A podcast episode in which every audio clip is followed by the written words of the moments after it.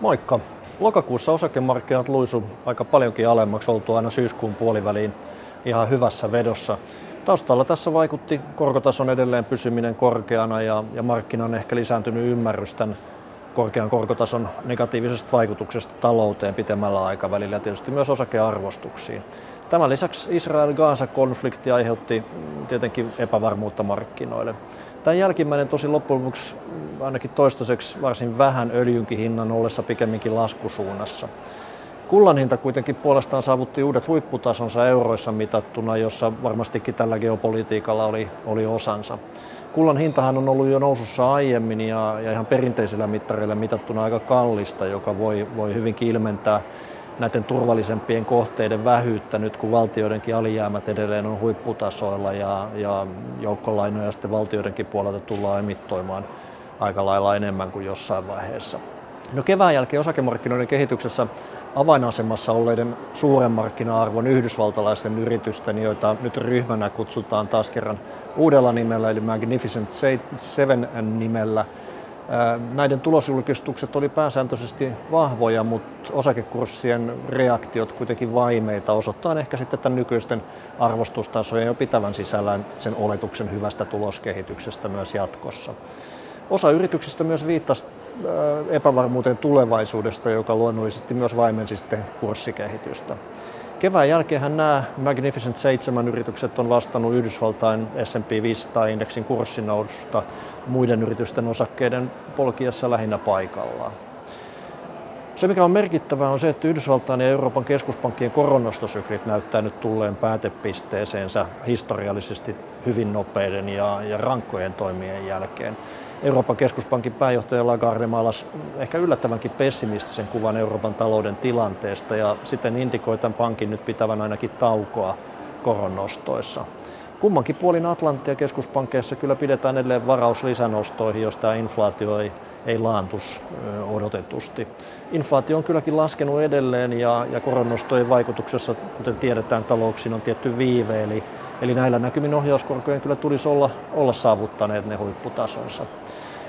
Odotukset koronlaskuille näitä tasoilta on, on kuitenkin varsin vaimeat markkinahinnoittelussa, eivätkä eivätkä kovin lähellä myöskään ajallisesti, mikä onkin sitten nostattanut pitkiä korkoja. Ja, ja lokakuussahan Yhdysvaltain kymmenen vuoden valtionlainan korko kävis, käväs ihan hipasemassa hetkellisesti viiden prosentin tasoa tuossa lokakuun loppupuolella. Ja, ja tämä pitkien korkojen nousu olikin ehkä pääsyy osakemarkkinoiden heikkouteen viime kuussa, eli, eli lokakuussa. Ja korkosijoittajan kannaltahan nämä nykyiset tasot on, on erittäin kiinnostavat. Marraskuun alussa korot kuitenkin laski tosi voimakkaasti muun muassa Yhdysvaltain keskuspankin korkopäätöksen myötä, jossa, jossa he jättivät nyt toista kertaa putkeen nostamatta sitten ohjauskorkoa. Kiinan toimet taloutensa piristämiseksi jatkuu edelleen ja, ja viimeisimpänä ja ehkä toistaiseksi suurimpana toimena maa nosti sitten valtiontalouden vajetavoitetta tai ainakin tilaa siihen kolmesta prosentista kolme pilkku kahdeksan prosenttiin. bruttokansantuotteeseen nähden, ja, eli se on, on valmis elvyttämään taloutta nyt sitten velkarahallakin isommin kuin mitä aikaisemmin.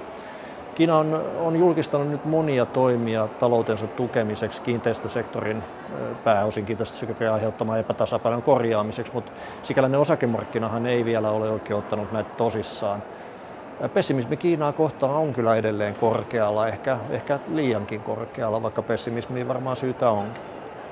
Japanin keskuspankit sen sijaan odotetaan toimia inflaation sielläkin olessa sellaisilla tasoilla, joita ei ole nähty pitkään aikaan. Ja, ja sikäläinen keskuspankki on kuitenkin pitkälti istunut käsillään toisin kuin nämä länsi, länsikeskuspankit. Ja, ja sitten tämä korkoero muun muassa Eurooppaan ja Yhdysvaltoihin on noussut aika korkeaksi tai huomattavankin korkeaksi. Eli Japanin korkotaso on edelleen hyvin matala ja Euroopassa ja Yhdysvalloissa huomattavasti korkeampi. Ja, ja se on ollut yksi syy jenin eli Japanin valuutan huomattavaan heikkenemiseen.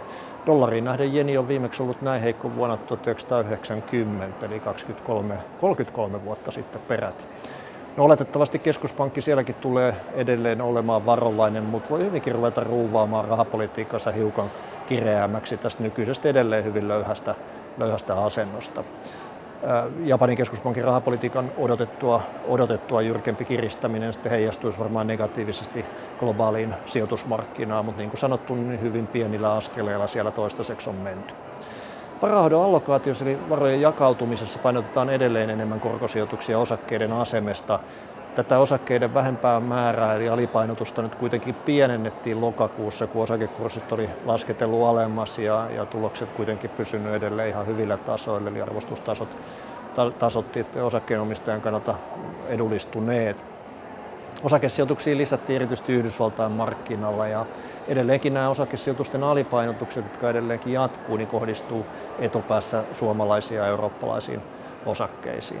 Ja korkosijoitusten puolella heikomman luottokelpoisuuden yrityslainoja on edelleen normaalia vähemmän, mutta sitten taas vahvempia yrityslainoja kyllä suositaan sillä puolella edelleen. Ja nämä osakkeiden lisäykset nyt rahoitettiinkin itse asiassa vähentämällä näitä vahvempia yrityslainoja. Korkoriskin määrää on hiljalleen kasvatettu näiden korkojen nyt sitten noustella, nous, noustessa näille, näille uusille ennätystasoille, eli, eli varsin kiinnostaville tasoille. No tässä kaikki tällä kertaa. Kiitoksia ja, ja oikein muksua, mukavaa syksyn jatkoa kaikille, ellei ehkä talven alkuakin voisi jossain päin Suomea varmaan sanoa. Morjens!